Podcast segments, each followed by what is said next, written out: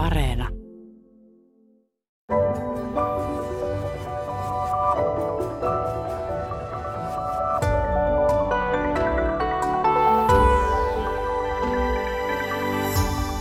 Hyvää huomenta, hyvät kuuntelijat. Tiedetään, että luonnossa oleminen alentaa stressiä ja luonnon kasveilla on monille tuttuja terveysvaikutuksia, mutta metsästä on löydettävissä vielä paljon vastauksia terveysongelmiemme hyväksi ja me puhutaan nyt tästä. Tervetuloa solu- ja molekyylibiologian professori Varpu Marjomäki Jyväskylän yliopistosta. Kiitos. Ja tutkimusjohtaja Olli Laitinen Uute Scientificista. No, kiitos huomenta. Kerro että mikä tämä Uute Scientific-yritys on? No Uute Scientific-yritys on suomalainen startup-yritys, joka on laitettu pystyyn Helsingin ja yliopiston toimesta. Ja si- siinä on perustajajäsenä jäsenenä, keksijöitä ja Helsingin yliopistoperäisiä olevia kaupallistajia. kaupallistajia. Ja mikä tämä keksintö on, niin olemme luoneet tämmöisen mikrobiuutteen – joka mimikoi metsämaan, metsämaan monimuotoista mikrobi, mikrobikattausta. Ja te olette tavallaan pullottaneet luonnon mikrobeja ja sitä voidaan sitten käyttää erilaisiin tuotteisiin. Puhutaan tästä kohta lisää, että mitä se käytännössä oikeastaan on. Tässä keskustelussa niin meidän keskiössämme on ihmisen vastustuskyky ja, ja tosiaan tiedetään, että immunijärjestelmän häiriöitä, kuten allergioita ja reumaa ja astmaa, ykköstyypin diabetesta ja tulehdusperäisiä suolistosairauksia on meillä yhä enemmän. Millaisia syitä tälle kasvavalle immuunipuolustusjärjestelmämme heikentymiselle on nähtävissä? Aloittaako Varpu vaikka? No joo, tota, mä olen virustutkija ja vähän nyt sitten ehkä siinä mielessä ajattelen myös näitä viruksia enemmän, mutta ihan tiedetään, että esimerkiksi enterovirukset on sellaisia, jotka sitten niiden infektiot saattaa altistaa näille autoimmunisairauksille, niin kuin tyypin 1 diabetekselle ja allergialle ja astmalle. Ne on sellaisia viruksia, jotka infektoivat nimenomaan suolistossa – siellä ensimmäisenä infektoi niitä suoliston soluja, sieltä pääsee sitten muualle kehoon ja voi aiheuttaa sitten hankaluuksia siellä esimerkiksi haimassa ja muualla. Että, että mä koen, että, että jos ne virukset pääsee siellä paremmin jylläämään, niin tota, voi aiheuttaa juuri näitä autoimmunisairauksia paljonkin ja siihen on tosiaan näyttöä. Mm. Joo, miten sä Olli selittäisit tätä? Joo, joo, siis toi varpun, varpun selitys on tämä klassinen, että on paha, paha pöpö, joka aiheuttaa tauteja ja se varmasti on monissa tapauksissa ihan validi, kuten tiedämme. Mutta sitten oikeastaan me, me toimitaan vähän niin kuin päinvastaisella tavalla. Eli me lähdetään tämmöisestä, mikä saattaa olla ihmisille tuttu niin sanottu hygieniahypoteesi – josta sitten on jalostunut tämmöinen niin sanottu biodiversiteettihypoteesi. Eli ajatellaan, että liika hygienisyys, liika puhtaus on pahasta, ja kun sitä asiaa on tutkittu sitten parikymmentä vuotta, vuotta niin sieltä on alkanut taustalta paljastua, että itse asiassa me altistutaan liian vähän tämmöiselle monimuotoiselle mikrobi, mikrobiyhteisölle, jolloin immuunijärjestelmä ei saa sitten riittävästi oikeanlaista koulutusta ja harjoitusta ja lähtee sitten hyökkäämään vaarattomia tai, tai jopa omia soluja kohtaan. Joo, eli tosiaan siis näissä esimerkiksi allergioissa ja autoimmuunisairauksissa ylipäätään on kysymys siitä, että, että immunipuolustus tosiaan ei ole saanut sitä tarvittavaa harjoitusta ja hyökkää omia soluja vastaan. No, ikään kuin ylireagoi uhkiin? No, tämä on nykyinen tieteellinen käsitys, että osa, osa tästä etiologiasta se liittyy, se liittyy just tämän tapaisella mekanismilla. Joo. No miten nämä sitten nämä maaperäbakteerit tarkemmin kerrottuna, niin millaisia terveysvaikutuksia, tai miten ne syntyy ne terveysvaikutukset? No terveysvaikutukset syntyy sillä tavalla, että tosiaan tämä monimuotoinen ma- maaperämikrobisto saadaan kohtaamaan meidän – immuunijärjestelmän solut. Ja äh, riippuen tietysti tavasta, miten kohdataan, tuleeko se iholle, syödäänkö niitä, niin siellä on sitten vähän, vähän e-, erilaiset solut ja kudokset vastassa. Mm. Mutta jos ajatellaan esimerkiksi ihoa, ihoa, johon nämä meidänkin tuotteet tällä hetkellä ikään kuin topikaalisesti pyritään annostelemaan, niin ihossahan on tämä kuollut marraskesikerros päällä, siinä ei periaatteessa tapahdu mitään, mutta sitten sit siellä on paljon erilaisia ihohuokosia, on talirauhasia, hikirauhasia ja tämmöisiä. Ja itse asiassa näiden huokosten kautta, kautta nämä mikrobit tai niiden osaset, niiden metaboliatuotteet pääsee tunkeutumaan syvemmälle ihoon ja siellä ne kohtaa, kohtaa sitten näitä ihon, ihon omia immuunijärjestelmän soluja. Ja tämä on tosiaan niin se tietynlainen tapa, jolla sitten ihminen ens, ensimmäiseksi kohtaa, kohtaa vieraita asioita.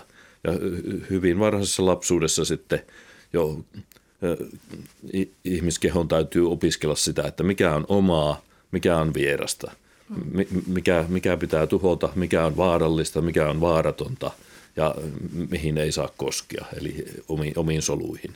Ja kun tätä altistusta, mitä nyt on sitten meidän kehitysbiologian tai evoluutiobiologian aikana ollut miljoonia, satoja tuhansia vuosia, niin tällä hetkellä on puute, puute tästä, tästä erityisesti moni, monipuolisesta mikrobialtistuksesta, niin, niin se, se sitten johtaa tämmöisiin immuunijärjestelmän häiriöihin. Mm. Et metsästäjäkeräilijät siellä vielä todella ronkkivat kaikkia maaperän juuria ja muita, että he saivat luonnostaan sitä Ky- Kyllä, joo, joo, joo, joo, ja ihan kun jos ajatellaan sitten vielä lapsia sata vuotta sitten, niin ne kulki, kulki agraariyhteiskunnassa ja työnsi varpaat lehmä, lehmän sontaan ynnä muuta. Eli n- nyt kun pyritään käytännössä eristämään lapset, lapset ja annetaan steriloitua ruokaa – niin onhan tämä muutos valtava, mitä on tapahtunut ihan niin viimeisen sadan vuoden aikana. Aivan, että meillähän on vuosikymmeniä toitettu tätä hygienian merkitystä ja, ja kun vauvan tutti putoaa lattialle, niin on opetettu, että se pitää keittää ja, ja tota, desinfioidaan paikkoja. Mutta sitten jos ajatellaan vaikka jotakin Venäjää, niin tiedetään, että siellä ei ole yhtä hygienistä kuin meillä, mutta siellä ei myöskään sitten ole näitä allergioita yhtä paljon. Joo, ei ole allergioita eikä myöskään niin tiettyjä autoimmuunisairauksia. Eli on tutkittu ihan, ihan tyypin 1 diabeettista, keliaakkia, keliaakkia tai kilpirauhasen autoimmuunihäiriöitä. Ja kaikissa näissä on niin selkeästi suurempi, suurempi ilme, ilmaantuvuus Suomessa verrattuna, verrattuna esimerkiksi Venäjän Karjalaan. Mm. Ja oliko se puhut siitä ihon mikropistosta, niin varmaan juuri se, myös se suoliston mikropisto, joka myös sitten monipuolistuu sillä, että me niin kuin altistutaan erilaisille mikrobeille, niin se on myös hyvä, jos ajattelee näitä virusinfektioita, jotka jyllää siellä suolessa, että mitä monipuolisempi mikrobisto, niin sitä paremmin se pystyy vastustamaan myötä, myös näitä patogeenisia viruksia. Että hirveän tarkkaan sitä ei tiedetä vielä, että miten esimerkiksi enterovirukset reagoi eri mikrobeihin, mutta jonkun verran on tutkimusta, että, että ne todella interaktoi siellä toistensa kanssa, eli, eli tavallaan tietyt bakteerituotteet voi vaikuttaa sen viruksen niin kuin infektiokykyyn, jolloin siinä on ihan suora linkki siihen myös, että että, että, että, että on tärkeä myös se, se monipuolinen mikrobisto siellä suolistossa. Ja sitähän tuotte muistaakseni ihan havainnutkin teidän tutkimuksessa. Joo, joo kyllä. Eli, eli pääsin tässä vasta tähän, tähän ihoasiaan, hmm. mutta, mutta tosiaan ruoansulatuskanavahan on myös, myös yksi meidän tärkeimpiä immunologisia elimiä. Joo, niin tarkoittaako se suoliston mikrobitason ö, tasapainottaminen ja sen monipuolisuudesta huolehtiminen siis sitä, että pitäisi syödä mahdollisimman kuitupitoista, kasvispitoista monipuolisesti vai että myös sillä maaperän tonkimisella niin voisi saada sinne suolistoon niitä hyviä bakteereja? No varmasti niin se perusasia just, just että, että, että syödään kuitupitoista ravintoa ja kasvisravintoa paljon, niin on, on hyvin tärkeä. Mut, mutta ollaan me tosiaan havaittu sitten näissä yliopistossa tehdyissä tutkimuksissa, että kun ihmisiä altistetaan, altistetaan tämmöiselle eh, ma- maaperämikrobistolle, niin, niin siellä tapahtuu sitten ihan, ihan tuota, su- suolistomikrobiomin tasolla muutoksia. Mm. No, paljon on puhuttu luonnon monimuotoisuuden hupenemisesta, niin siitä vielä, vielä kysyisin, että, että vaikka sitten, että mit, miten se nimenomaan se luonnon monimuotoisuuden hupeneminen, hupeneminen on yhteydessä ihmisen sairastumiseen. Että jos ajatellaan, että ihminen on vaikka on yhteydessä siihen maaperään, mutta se maaperä on, on yksipuolista ja köyhää, että siinä ei ole runsasta mikropistoa, niin, niin esimerkiksi kaupungeissa, kaupungin puistoissa vaikka, niin tota, miten se vaikuttaa meidän terveyteen? No, no tietysti se niin kaventaa sitä, sitä kirjoa, että minkälaisia mikro, mikrobeja me kohtaamme. Mm. Ja sitten to, toisissa tutkimuksissa me, me ollaan havaittu tuolla yliopistopuolella, että, että tosiaan siellä on myös muutoksia, muutoksia tässä mikrobistossa, jotka hajottaa, hajottaa esimerkiksi erilaisia ympäristömyrkkyjä. E, e, eli kaikki vaikuttaa kaikkeen. Mm. Plus, että toisin vielä sen esiin, että nyt kun tota, tulee toi luonnon köyhtyminen ja, ja meillä niin lajeja katoaa, niin sieltä myös löytyy se, tai katoaa myös se potentiaali, että sieltä voisi löytyä jotain myös ihmisille, ihmisten terveydelle jotain hyödyllistä. Että sieltähän me löydetään melkein kaikki lääkeaineet tai, tai tosi iso osa niistä, niin tota, ainahan se on sellainen uhka, että jos me menetetään joitakin lajeja, että – sieltä sitten ehkä löydy sitten niitä just sitä mielenkiintoista molekyyliä, joita me voitaisiin hyödyntää sitten omassa terveydessämmekin. Mm. Niin, että yksinkertaistettuna sanottuna, että kun eliölajit kuolevat sukupuuttoon, niin se tarkoittaa myös ihmisten astma-aaltoja ja kaikkia muitakin näitä sairauksia, että ne lisääntyy. Joo, ja sähän Varpu Marjomäki siellä yli, Jyväskylän yliopistossa, niin tutkit paljon kasveja ja puita ja etsit sieltä niitä bioaktiivisia aineita, joilla voitaisiin torjua näiden haitallisten virusten pääsemistä ihmiselimistöön. Joo, ja erityisesti siis minä olen se virusasiantuntija, mutta täytyy kertoa, että miten tämä tavallaan kiinnostus kasveihin ja puihin alkoi, että minä itse asiassa tutustuin Luonnonvarakeskuksen tutkija Riikka Linnakosken Etelä-Afrikassa ihan sattumoisin itse asiassa. Noin kahdeksan vuotta sitten oltiin siellä tutkimusvisiitillä. Riikka oli omia tutkimuksia edistämässä ja minä olin sitten näitä virustutkimuksia edistämässä. Ja me satuttiin sitten samaan paikkaan ja, ja alettiin sitten keskustella ja, ja todettiin, että, että kun olimme hyvin innokkaasti siellä omia alojemme alojemme kertoneet toisilleen, niin tota, ymmärsimme, että, että varmaan näiden alojen yhdistämisellä voisi olla suuri hyöty. Että varmaan sieltä kasvi, puu, sienimaailmasta löytyy tosi paljon annettavaa niin kuin virus, virustutkimukselle ja varsinkin sille, että jos me yritetään niin kuin vastustaa näitä virusinfektioita, että sieltä varmaan löytyisi paljon, koska kasvit, puut, sienet, ne on niin kuin evoluution aikana pitkään harjoitelleet erilaisia patogeeneja vastaan. Ja, ja nyt me voitaisiin niin kuin oppia tästä pitkästä harjoituksesta, eli me voitaisiin kokeilla, että mitkä molekyylit sieltä sitten voisi tavallaan taistella näitä ihmispatogeeneja vastaan. Ja siitä me sitten aloitettiin. Eli itse asiassa kahdeksan vuotta sitten, kun aloitettiin näitä tutkimuksia, niin meillä on nyt jo monta yhteistä projekteja. Meillä on itse asiassa kaksi Business Finland-projektia ja yksi Akatemia-projekti jo yhteisiä. Eli me ollaan tosi innostuneita näistä omista, omista tutkimuksista. Eli Luonnonvarakeskus tavallaan osaa eristää, puhdistaa, karakterisoida näitä luonnonmateriaaleja. Me sitten tietysti omassa laboratoriossa sitten mielellämme niitä tutkitaan, tutkitaan ja tutkitaan sitten, että miten, mitkä on ehkä ne mekanismit sillä, että millä nämä molekyylit toimii. Mm. Eli jos ajatellaan, että mikä, miten te toimitte eri tavalla, niin Varpu Marjomäki teet sitten tämmöisiä antiviraaleja valmisteita luonnosta, eli mm. otatte oppia kasveista, että miten ne torjuvat haitallisia viruksia, että miten, miten tuota voitaisiin millaista valmistetta käyttää, että se haitallinen virus ei ylipäätään pääsisi ihmiseen soluihin hyökkäämään. Ja sitten taas Uute Scientific yrittää vahvistaa sitä ihmisen vastustuskykyä, että, että jos sinne tuleekin sitten jotakin haitallista, että me pystyttäisiin vastustamaan sitä paremmin. Joo, siis pyritään vastustuskykyä nostamaan ja tehostamaan, mutta myös sitten niin tarjoamaan, tarjoamaan tämä koulutusreitti immuunijärjestelmälle, että se ei harhaudu, harhaudu tuota väärille poluille, poluille sitten. Ja tätä luonnonvarakeskusta minäkin kehun, että me, meillä on siellä, siellä aika merkittävä yhteistyötaho tällä hetkellä. Joo, joo. No Olli Laitinen, kerro vähän tästä Uutes Scientificin keksinnöstä. Eli te olette tosiaan kehittänyt tällaisen mikrobiuutteen, puhutte metsäpölystä. Eli mi- mitä se oikeastaan on ja miten se toimii?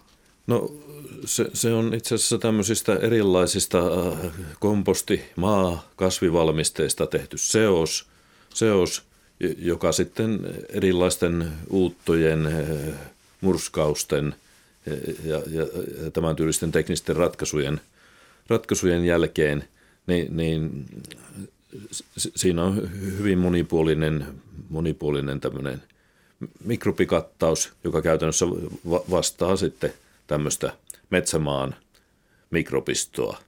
Ja koska se on pohjautuu tämmöisiin isolta osalta kompostivalmisteisiin, niin, niin toisaalta siitä sitten puuttuu, puuttuu tämmöiset haitalliset patogeenit, ja me nyt niitä joka tapauksessa rutiininomaisesti tutkimme, että niitä, niitä ei löydy. löydy.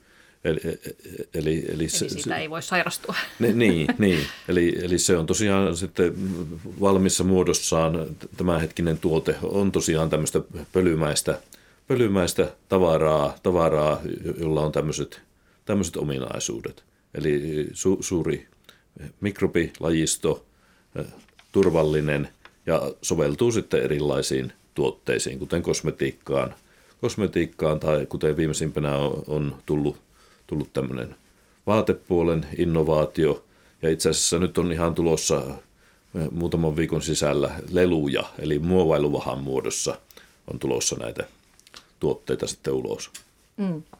Eli siis käytännössä tätä teidän keksimää uutetta, niin sitä uutetaan nyt vaikkapa johonkin alusvaatteeseen tai, tai muuhun tekstiiliin tai kosmetiikkaan ja, ja, ja ihminen saa sitten koko päivän – altistusta niille mikrobeille. No joo, joo tämä on se tarkoitus, että päivittäin saataisiin saatais sitten voimakas altistus. Ja nyt niin tähän turvallisuuteen palaa vielä sillä tavalla, että esimerkiksi kosmetiikassahan ei saa olla eläviä, eläviä mikrobeja. Eli me ollaan inaktivoitu nämä mikrobit sitten autoklaavikäsittelyllä. Käsittelyllä, eli, eli se lisää, lisää edelleen tätä turvallisuutta sitten. Mm. Niin se, että tämmöisiin päivittäistuotteisiin lisätään tällaista luontoaltistusta siis käytännössä, niin silloinhan tätä, tämä on niin kuin nerokasta, että, että sitä mikrobikantaa voidaan monipuolistaa ilman, että, että ollaan kosketuksissa luontoon, koska esimerkiksi monissa maailman metropoleissa niin se on käytännössä mahdotonta olla kosketuksissa luontoon, niin voisin kuvitella, että tälle, tällaiselle tuotteelle voisi olla melkoiset markkinat. No kiinnostus ainakin on, on kovaa sekä Suomessa että maailmanlaajuisesti, että me, meillä on tosi paljon, paljon neuvotteluja isompien ja pienempien, pienempien pelurien kanssa sitten eri osa-alueilla. Mm. Että, että ollaan tosiaan ihan näitä maailman jättifirmoja, jotka, jotka toimii näillä alueilla, niin he, heidän kanssaan kontakteissa ja neuvotteluissa. Mm. Ja yhtenä tulevaisuuden toivottavasti markkinana me nähtäisiin, että pyritään tästä kehittämään tämmöinen syötävä, syötävä tuoteformula. Ja täh- tähän nyt sitten haetaan kiivaasti kumppaneita ja tarkoitus olisi, olisi saada aikaiseksi sitten Business Finlandin mahdollisesti rahoittama projekti. Joo, se voisi olla joku lisäravinne tai sitten joku ihan ruokatuote, missä Niin, niin ruoan, ruoan osa, osa tai, tai sitten, sitten lisäravinnetyyppinen ratkaisu. Niin. Toisaalta tämä on myös vähän surullista, koska tämä kertoo, että meidän yhteys luontoon on, on aika lailla kadonnut, että me tarvitaan tällaisia tuotteita. Joo, joo, siis se, se on ikävä ja kuten itse sanoit, että, että tämmöisissä suurmetropoleissa niin käytännössä sitten luonnon kanssa tekeminen on hankalaa, ellei peräti mahdotonta. Että toki me halutaan niin innostaa ihmisiä siellä, missä se on mahdollista, niin olemaan tekemissä luonnon kanssa – koska luonnostahan sitten, kuten tiedetään, niin on paljon muutakin hyötyä, että, että mieli, mieli lepää ja nä, näin poispäin, että siinä on mm. stressiä poistavia tekijöitä muutenkin. Joo. No, miltä susta Varpu Marjomäki solu- ja molekyylibiologian professorina kuulostaa tämä Uutes Scientificin idea tuoda tämä mikrobialtistus päivittäistavaroihin?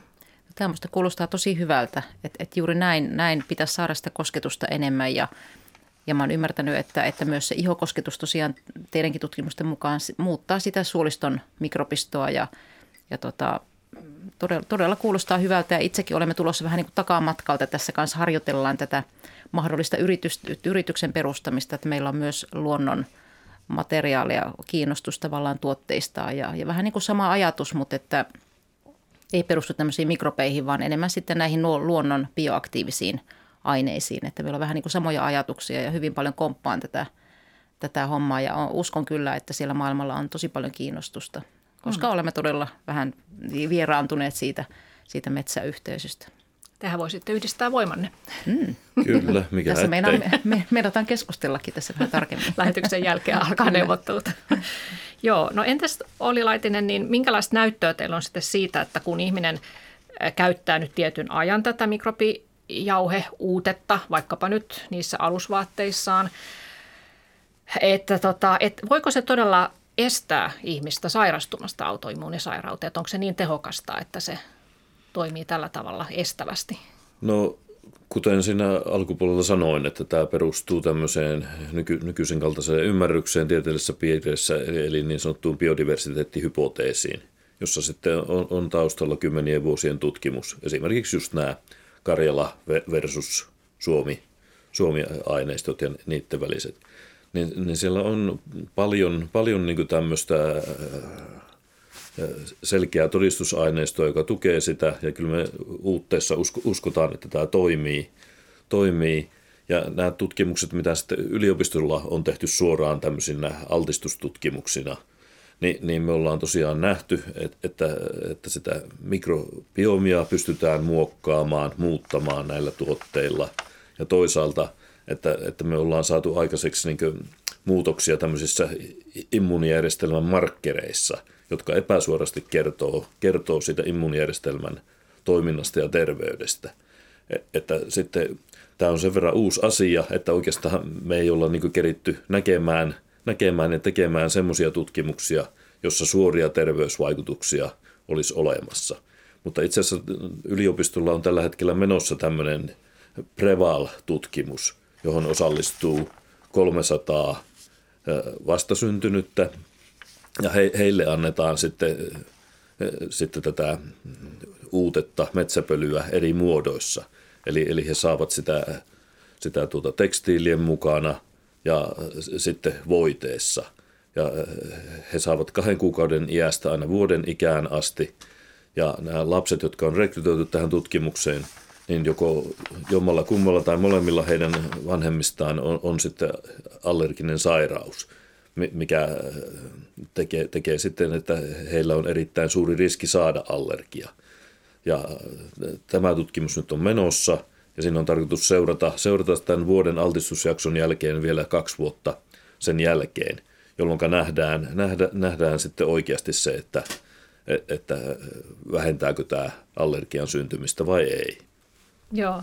Ja sittenhän tota, on tehty ö, useampikin tutkimus päiväkodeissa, että on katsottu, että boostaako se lasten vastustuskykyä, että sinne päiväkodin pihaan on, on tuotu ö, tämmöisiä niin kuin kunttaa, eli metsäpohjaa, siirtonurmea ja multalaatikoita, joissa lapset viljelee kasveja ja ovat siis päivittäin tekemisessä sen mullan kanssa. Ja sitten sitä on verrattu päiväkoteihin, jossa, joiden pihoilla on sitten enemmän vain asfalttia, hiekkaa ja muovimattoa. Ja sitten on katsottu, että mitä, mitä tapahtuu lasten tota, immuunipuolustukselle, niin mitä, tässä, mitä näistä on saatu selville? No näistä on myös saatu selville, eli on, on, tässä on nyt julkaistu kaksi, kaksi eri tutkimusta näistä.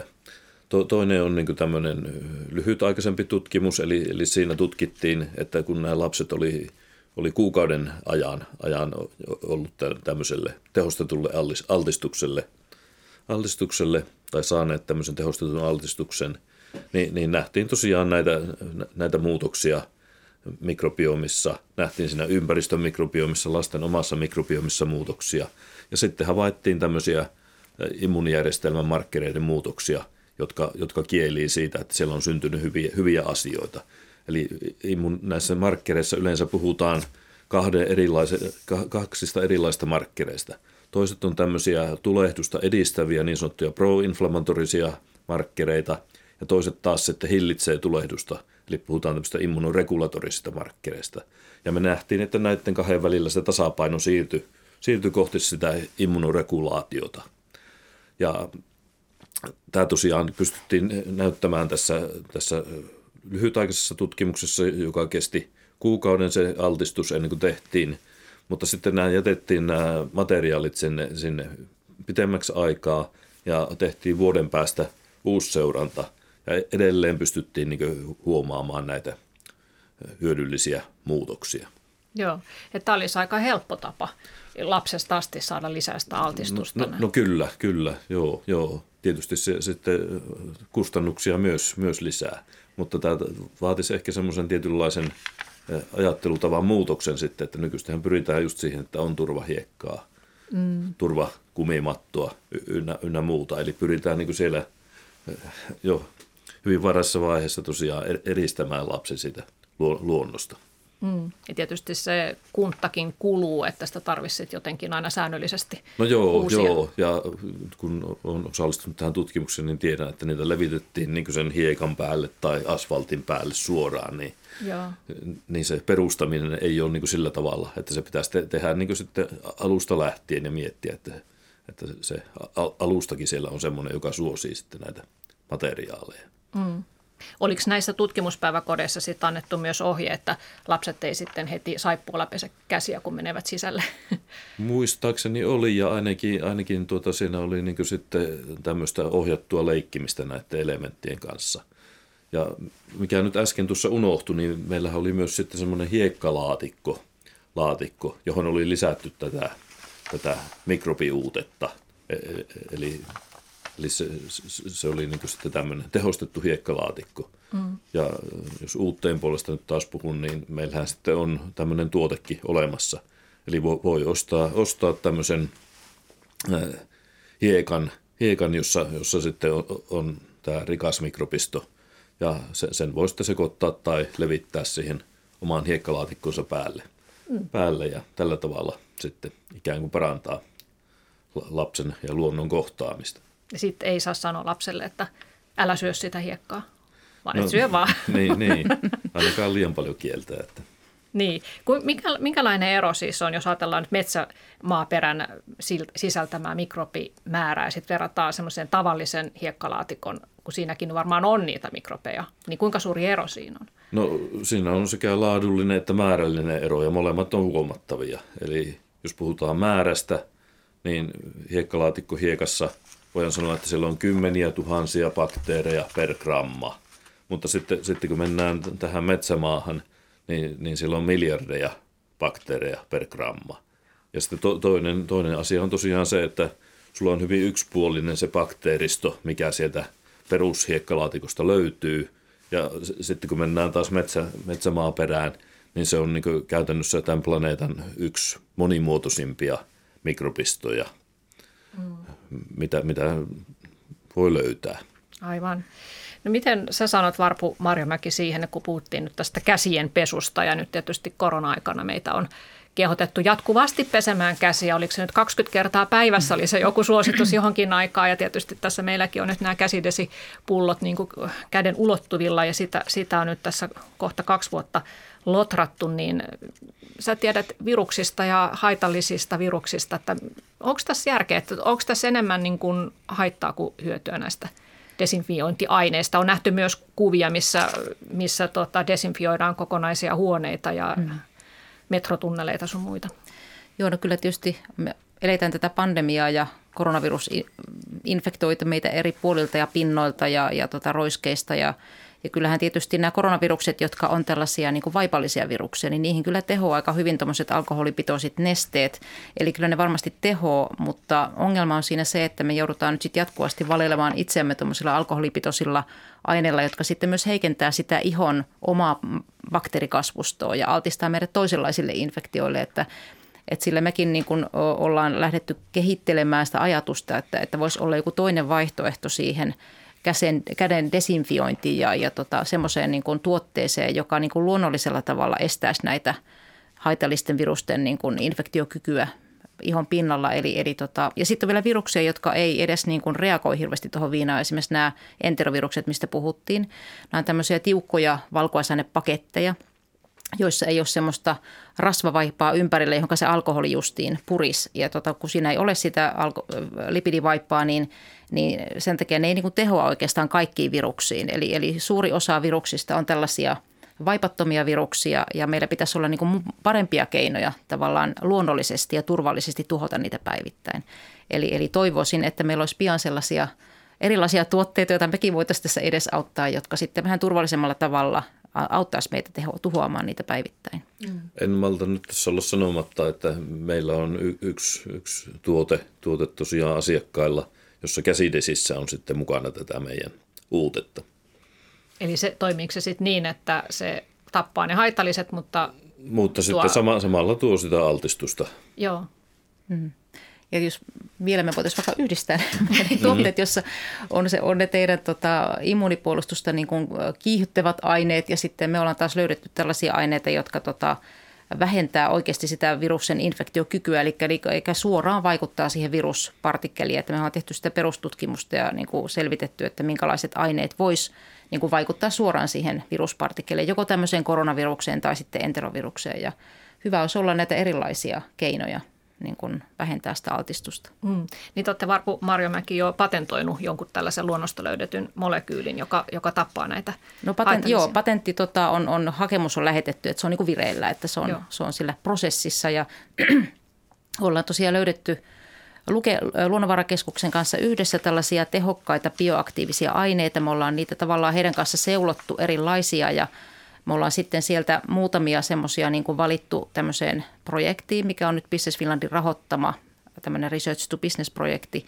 Ja, ja tota, me ollaan nyt tehty tosi paljon myös perustutkimusta siitä ja huomattu, että ne todella tehokkaasti vaikuttaa enteroviruksiin, näihin vaipattomiin viruksiin sekä sitten näihin korona, koronavirukseen ja itse asiassa laajakirjoisemminkin. Eli ne on, me ollaan tutkittu myös sikavirusta ja, ja tota rotavirusta esimerkiksi. Eli Eli on käsissämme semmoinen aika laajakirjoinen niin kuin aine.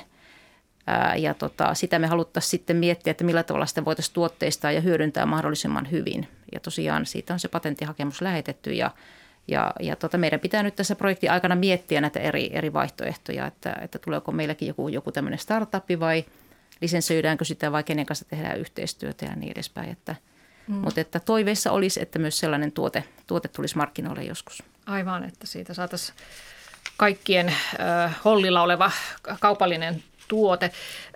Kerro tota, Varpu Marjamäki vielä siitä, että mistä, mistä kasveista te tarkkaan ottaen etsitte tämmöisiä viruksia tappavia bioaktiivisia aineita, siis puista, sienistä, sammaleista mistä? No joo, siis ihan tarkkaan mä en oikeastaan voi sanoa, mitä, mitä ne on, mistä me ollaan niin kuin niitä löydetty, mutta mä voin sanoa, että niitä on sekä kasveista, sienistä että puista. Eli meillä on aika laajojakin erilaisia tutkimuksia tehty ja tota, me ollaan kaikista näistä löydetty tosi hyviä ja tehokkaita uutteita ja aktiivisia aineita. Ja ne on semmoisissa prosesseissa nämä tutkimukset, että mä en voi oikeastaan niistä kertoa hirveän tarkkaan, mutta tuota, todellakin niin, niin me ollaan tehty niihin mahdollisimman paljon tämmöistä niin perustutkimusta myös, joka tukee sitä, että, että mihin se vaikutus perustuu ja niitä voitaisiin sitten hyödyntää, hyödyntää jatkossa mahdollisimman hyvin. Ja, ja tota, meillä on myös ajatusta ää, myös sitoa näitä muutamia aineita myös niin kuin erilaisille pinnoille ja katsoa, että, että jos ne vielä siellä pinnoilla sitten toimii aktiivisesti, niin niitä voidaan käyttää erilaisilla pinnoilla tekstiileissä – muun muassa maskeissa esimerkiksi. Meillä just alkaa tämmöinen uusi Business Finland-projekti, missä just mietitään tällaisia funktionaalisia pintoja, jossa näitä luonnonaineita voitaisiin myös käyttää hyväksi. Siis tarkoitatko, että vaikka suihkutettaisiin jotain ainetta niin kuin pöydän pintaan, että se siitä sitten tappaisi ne haitalliset? No, no se, on, se on yksi vaihtoehto, mutta myös, että niitä ihan sidotaan siihen materiaaliin kiinni. Niin, että se on siinä valmiina. Eli se on valmiina Joo. siinä materiaalissa. Että erilaisia vaihtoehtoja on ja me mietitään näitä kaikkia eri vaihtoehtoja näiden eri valmisteiden kanssa. Joo, Mut, tuosta tulee niin tämmöistä synergiaa mieleen, että meilläkin on esimerkiksi tuo UCL-yliopisto Lontoosta arkkitehtiosasto ollut yhteyksissä, että voisiko tätä meidän uutetta, uutetta saada niin rakennusmateriaaleihin mm. mm. ympättyä. Aivan. Tota, niin kuin te molemmat siis työskentelette ikään kuin samojen asioiden kimpussa vähän eri näkökulmista, mutta teet yhdistää se, että, että se vastaus löytyy sieltä luonnosta, niin kuinka poikkeuksellista tämä teidän tutkimus, kummankin tutkimus tai, tai tutkimus, mitä, mitä tuota Uutes Scientific hyödyntää, niin on kansainvälisesti, että onko Suomi tässä edelläkävijä tässä luontotutkimuksessa – No mä voisin sanoa sillä tavalla aloittaa, että tota, kyllähän siis on aina tunnettu ja tuhansia vuosia, että luonnosta löytyy ratkaisuja erilaisiin sairauksiin ja, ja on tehoaineita erilaisissa rohdoissa ja kasveissa.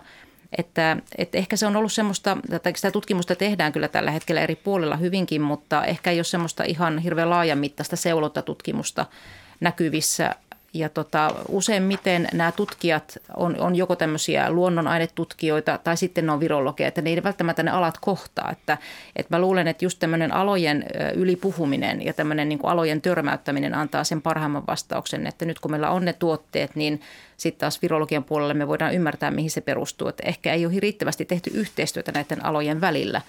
Ja, ja toinen asia on se, että tietty nämä Suomen luonnossa olevat materiaalit tuntuu olevan niin erityisen aktiivisia, ainakin mitä me ollaan nyt tutkittu Luonnonvarakeskuksen kanssa ja verrattu joihinkin vaikka Etelä-Afrikasta löydettyihin tai Kolumbiasta löydettyihin tuotteisiin, niin monesti nämä suomalaiset ja pohjoismaiset aineet niin kuin itse asiassa niin kuin pärjää tosi hyvin siinä sarjassa, että, että jostain syystä, en tiedä johtuuko se tästä pohjoisesta sijainnista vai mikä on, mutta tota, Suomen luonnosta löytyy tosi aktiivisia molekyylejä – et mä luulen, mm-hmm. että täällä on paljon löydettävää ja me ollaan siinä onnekkaita, että me ollaan täällä.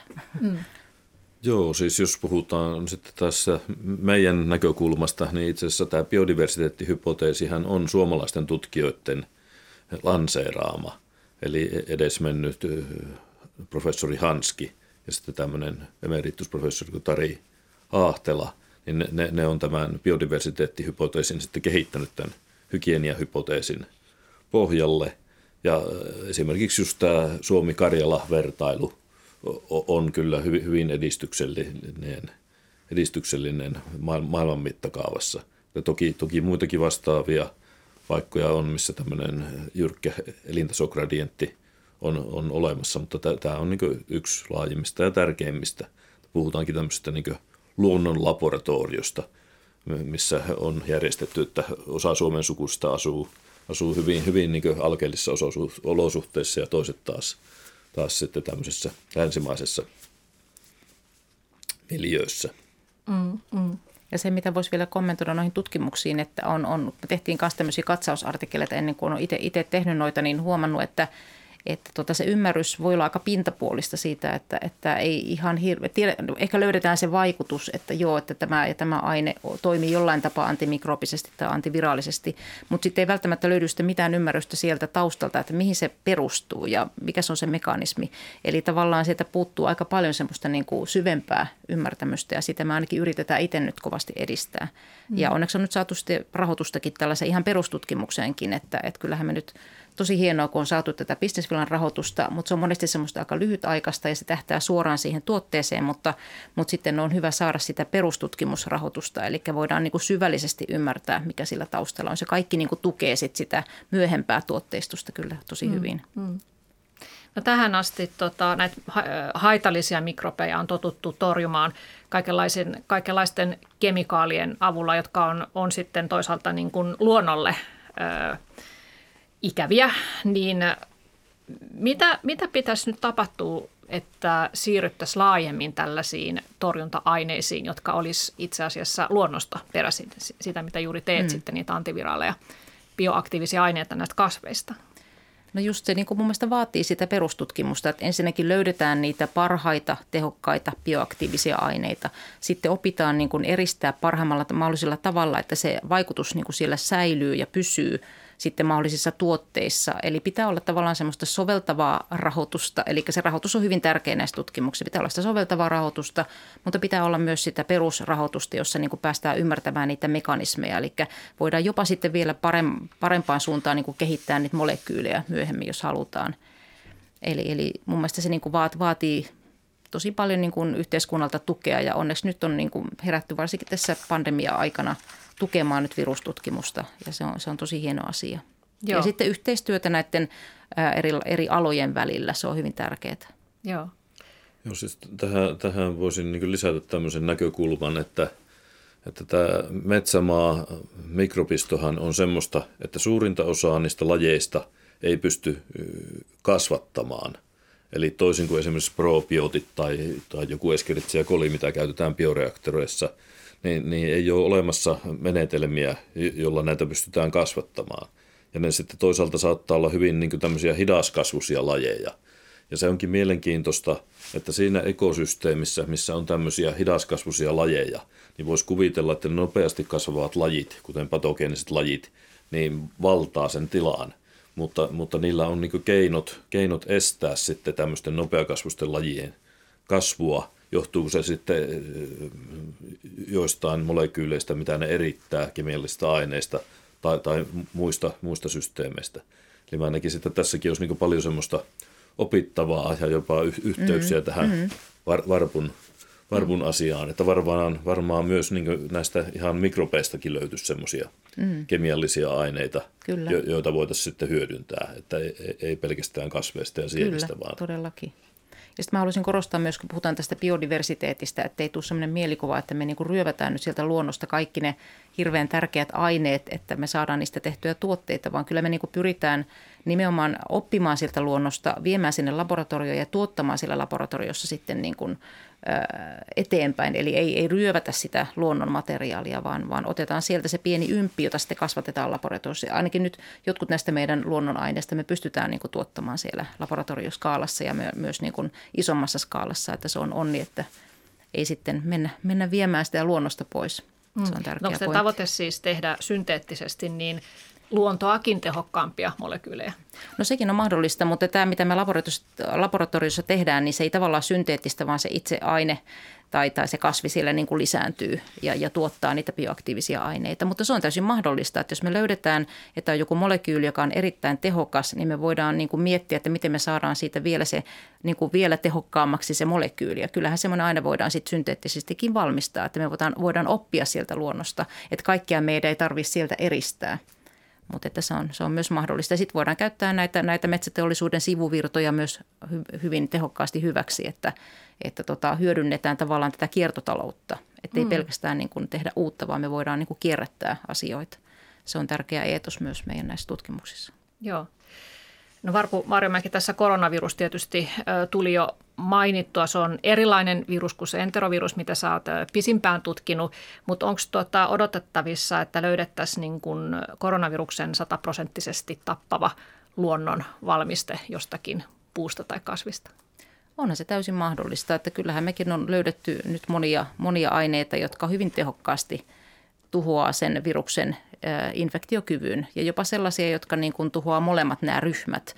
Eli tota, on sellaisia aineita, joita on havaittu, että ne mieluummin pureutuu ja tehoaa siihen vaipalliseen koronavirukseen ja toisinpäin, että, että tota, ne, ne vaan, mitä ne ei voi ennakoida, pitää kaikki tutkia, että miten, miten ne toimii, että, mutta se on täysin mahdollista, että löytyy ja kyllä meillä on jo käsissämme hyvin tehokkaita aineita. Niin ja näillä voisi olla synergistisiä efektejä. Kyllä, Eli... nimenomaan.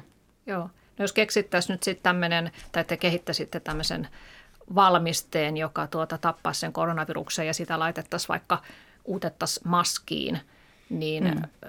tarkoittaisiko se sitten sitä, että ei välttämättä tulevaisuudessa tarvittaisi rokotteita ollenkaan, että riittäisi kun pitäisi sitä maskia, niin se virus ei pääsisi No mä en menisi niin pitkälle. Mun mielestä se on hyvin tärkeää, että me tavallaan, se, se rokote on niin kuin se meidän perus, peruskeino niin kuin taistella tätä virusta vastaan, mutta se silti pääsee vähän niin kuin kiertämään siellä, siellä populaatiossa, koska me saadaan se rokote hyvin eri aikaisesti ja nytkin maailmalla on isoja alueita, joita ei rokotettu.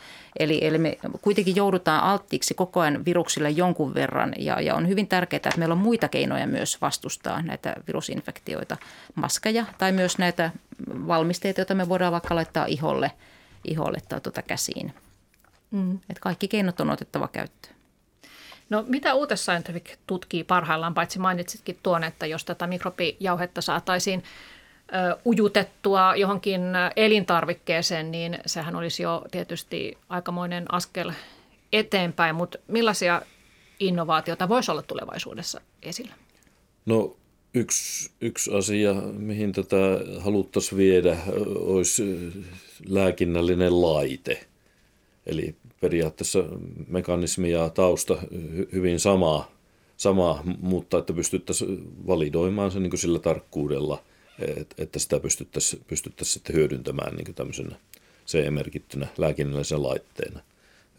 Tämä on niin yksi suunta ja se tietysti sitten vaatisi, vaatisi lisää resursseja tutkimukseen ja luultavasti iso, ison kumppanin siihen mukaan, mukaan, jolla on kokemusta ja halua kehittää tämmöisiä asioita.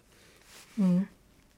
No, tässä oli puhetta näistä päiväkotilapsista, että on, on tärkeää, että nimenomaan lapsesta asti meidän immunipuolustusjärjestelmä saisi sitä harjoitusta, että se oppisi, että mikä on uhka ja mikä ei ja miten sen pitää reagoida. Mutta tiedetäänkö sit sitä, että missä, että onko joku tietty ö, ikä, jolloin se luonnonläheisyys olisi niin kuin ratkaisevan tärkeää? No kyllähän se olisi niin ihan syntymästä lähtien tärkeää, tärkeää, mutta tietyllä tavalla tätä asiaa voisi niin lähestyä sillä tavalla vertaamalla, että tämä, on niin vähän niin kuin kuntoilu tai lihaskuntoharjoittelu. Eli kun, kun sä harjoittelet, saat altistusta, niin sun immuunijärjestelmä ikään kuin voimistuu, tasapaino paranee, kehittyy, mutta sitten, sitten edelleen niin se, sen ylläpito ja varsinkin sitten kun tullaan taas sitten vanhuksiksi, eli tämä taas linkittyy tähän koronavirusaiheeseen, että, että tiedetään, että vanhuks, vanhusväestöllä on sitten heikentynyt immuunivaste. Eli jos pystyttäisiin ikään kuin boostaamaan tätä immuunijärjestelmän yleistä tehoa, terveyttä, mm. niin, niin sillä olisi sitten myös merkittäviä kansanterveydellisiä vaikutuksia. Rokotevasteet olisi parempia, tai jos saataisiin joku infektio, niin se ei ehkä yhtä, yhtä ärhäkästi sitten, sitten toimisi, jos immuunijärjestelmä on edelleen, edelleen niin nuoruuden voimissaan. Mm, aivan, että sen ylläpitäminen. No vielä näistä haitallisista mikrobeista niin, tai bakteereista, niin WHO on tota, tehnyt ennuste, että vuonna 2050 niin ihmisiä kuolee enemmän bakteereihin kuin syöpiin. Niin mikä tässä on selitys, Varpu Marjamäki? No se varmaan johtuu siitä, että näitä resistenttiä versioita bakteereista tulee olemaan enemmän ja enemmän. Eli meidän pitäisi keksiä niitä uusia keinoja – saada niitä uusia antibiootteja tai uusia keinoja myös tuhota niitä haitallisia bakteereja, että, että se tulee olemaan todella iso, iso ongelma. Ja tiedän, että ainakin omassa yliopistossamme siellä on ainakin parikin tutkimusryhmää, jotka tutkii bakteriofaakeja, eli tämmöisiä bakteereja ja infektoivia viruksia. Eli se on yksi keino tavallaan lähestyä sitä asiaa, että olisi, kun bakteerillakin on omia viruksia, että, että sieltä löytyisi jotain keinoa, mutta varmaan kaikkia keinoja nyt tässä yritetään miettiä, että – että miten, miten voitaisiin muulla tavalla kuin näillä perinteisillä antibiooteilla sitten vastustaa näitä patogeenisia bakteereja. Ja tämä antibioottien liikakäyttö ilmeisesti se on, se on siellä nimenomaan. taustalla, Joo, että sitä kyllä. käytetään lihatuotannossa ja, ja tuota, ehkä myös väärinkäyttöä. Ja, mm, mm. Kyllä. Ja tässä, tässä palaisin vielä niin kuin siihen, mitä äsken, äsken sanoin, että tämmöiset hitaasti kasvavat mikrobiot, niin, mikrobit, niin niillä on, on omia keinoja sitten estää tämmöisten – nopeasti kasvavien patogeenisten mikrobien hmm. leviäminen ja esiintyminen. Ja nuo bakteerifaakit on tosiaan mielenkiintoinen, mielenkiintoinen asia. Eli ihan varmasti tuossa meidänkin uutteessa näitä bakteereja, bakteereja siellä, bakteriofaagit sitten infektoi, eli niitä, niitä on siellä väistämättä mukana, vaikka me ei olla aktiivisesti niitä tutkittukaan. Hmm. No, tässä oli puhetta, että, että lasten kohdalla on periaatteessa aika helppokin lisätä sitä mikrobialtistusta tuomalla sitä vaikkapa sitä maa, maa- ja metsä äh, perää sinne päiväkoteihin ja, tuota, ja että ei paapota niitä lapsia, että antaa niiden möyriä siinä. Mutta äh, aikuisille on ehkä vähän vaikeampi sanoa, että hierokaa sitä multaa kasvoihin ja näin, niin, että se tekee teille hyvää. Niin mitä te sanoisitte siitä, että miten – kaupunkilainen voisi äh, turvallisesti lisätä sitä mikrobialtistusta jokapäiväiseen elämäänsä? Pitäisikö meillä olla, tai pitäisikö kaupunkeihin lisätä jotenkin toisenlaisia viherympäristöjä kuin mitä täällä nyt on, näitä kaupunkipuistoja? Ehdottomasti pitäisi, pitäisi saada niin semmoisia ympäristöjä, joissa enemmän on ikään kuin alkuperäisen luonnon kaltaisia elementtejä – mutta tietysti sitten yksi tehokas tapa on käyttää näitä meidän tuotteita päivittäin. Mm-hmm. Ja varmaan just se, että syö monipuolisesti hyvin monenlaisia niin kuin kasviperäisiä ruokia, joista sitten tulee kaikenlaista pientä semmoista altistusta, semmoista luonnollista altistusta, hyviä kuituja, hyviä mikrobeja, jotka sitten tota, tulee meidän suolistoon ja auttaa meitä sitten niin kuin myös vastustamaan virusinfektioita. Mm. Entäs sitten puutarhanhoito yhtenä keinona? No varmasti hyvä. Niin, eikö siitä ole joku sanontakin? Se... Kaikki muu on turhaa. Mm. Joo, mutta oliko se Jauli Laitinen, että sä oot mukana jossakin hankkeessa, jossa vähän yritetään nyt tutkiakin tätä kaupunkiympäristön Joo, joo eli, eli mä oon myös Tampereen yliopistossa tutkijana, tutkijana puolella työpanoksella ja me saatiin akatemian tämmöinen strategisen neuvoston, neuvoston hanke tässä ihan vastikään – Ja siinä tutkitaan nyt hyvin, hyvin monipuolisesti, monipuolisesti niin tätä asiaa. Eli tarkoitus siinä on tuoda tosiaan erilaisia luontoelementtejä, sekä mikroskooppisia että isompia. Eli puhutaan tämmöistä lahopuupökkelöistä, erilaista luonnon kasveista, joita vietäisiin ihmisten, ihmisten pihoille. Ja sitten yhtä, yhtä aikaa annettaisiin tätä uutealtistusta. Ja siinä on mukana myös sitten yhtenä osahankkeena tämmöinen arkkitehti, ka- kaupunkisuunnitteluryhmä, joka, joka sitten aktiivisesti miettii, että miten näitä asioita tulevaisuudessa voitaisiin tuoda tehokkaammin, mm. paremmin, paremmin kaupunkiympäristöön. Mutta se, se ei siis vielä riitä, että ne lahopuut on siellä takapihalla, vaan niitä pitäisi jotenkin kosketella ilmeisesti. Että... No, no joo, kyllä, kyllä se sitten vaatisi sen, että aktiivisesti käydään läpi. Että lapsiperheessä voisin kuvitella, että ne olisi sitten niin mielenkiintoisia leikkipaikkoja. Niin aivan, ja lasten mukana ehkä sitten voisi kulkeutua niin, niin, niin sisälle. Niin, tunnetusti lapset ja koirat, koirat on hyviä tuomaan likaa sisälle. Ja... Mm. Ihmiset vaan metsään ja keräämään niitä marjoja ja sieniä, niin, niin tota siellä sitten joutuu alttiiksi kaikille näille mikrobeille sopivasti. Joo, ja vielä noista lapsista niin on, on myös näitä tutkimustuloksia, että maaseudulla asuvat lapset, niin, niin tuota, heillä on vähemmän alttiutta näihin autoimmuunisairauksiin mm. kuin kaupungissa kasvaneilla. Joo, joo, esimerkiksi tässä just julkaistiin, julkaistiin tämmöinen mielenkiintoinen tutkimus, missä vertailtiin, vertailtiin agraariympäristön osuutta lapsen ensimmäisen elinvuoden aikana – ja havaittiin, että tyypin yksi diabetes oli harvinaisempaa tai ilmeni myöhemmin myöhemmin semmoisilla lapsilla, jotka oli asunut sen ensimmäisen elinvuotensa tämmöisessä maatalousvaltaisessa ympäristössä. Mm. Hyvä maaseudun lapset, asiat ovat, asiat ovat hyvin. Mutta tiede ei ilmeisesti vielä pysty sanomaan sitä ihmisille, että olisi joku nyrkkisääntö, että kuinka paljon ja millaista luontoaltistusta me tarvittaisiin, että me mikrobisto pysyisi tasapainossa että ne ovat tämmöisiä viitteellisiä, että olkaa mahdollisimman paljon niin, luonnossa. Niin, enemmän on parempi ja tietysti haluttaisiin tuonne avaruuteen sitten viiä näille asemille myös, myös tätä altistusta. Mm. Valtavat markkinat siis. Haluatko se oli mennä viemään niitä sinne seuraaville lennoille? No sitten sillä, missä Elon Musk menee. Mä uskon, että se on riittävän turvallinen. Oliko siinä vaan menon lippu Marsiin? Seuraava lähetys sitten sieltä mahdollisesti. Joo. Kiitoksia Varpu Marjomäki Jyväskylän yliopistosta ja Olli Laitinen Uute Scientific-yrityksestä. Ja, ja tuota, katsotaan, mitä tällä saralla seuraavaksi tapahtuu. Mielenkiintoista joka tapauksessa. Kiitos. Kiitos. Ja kiitos kuuntelijoille ja tapaamme meille sitten ensi tiistaina. Mukavaa päivänjatkoa.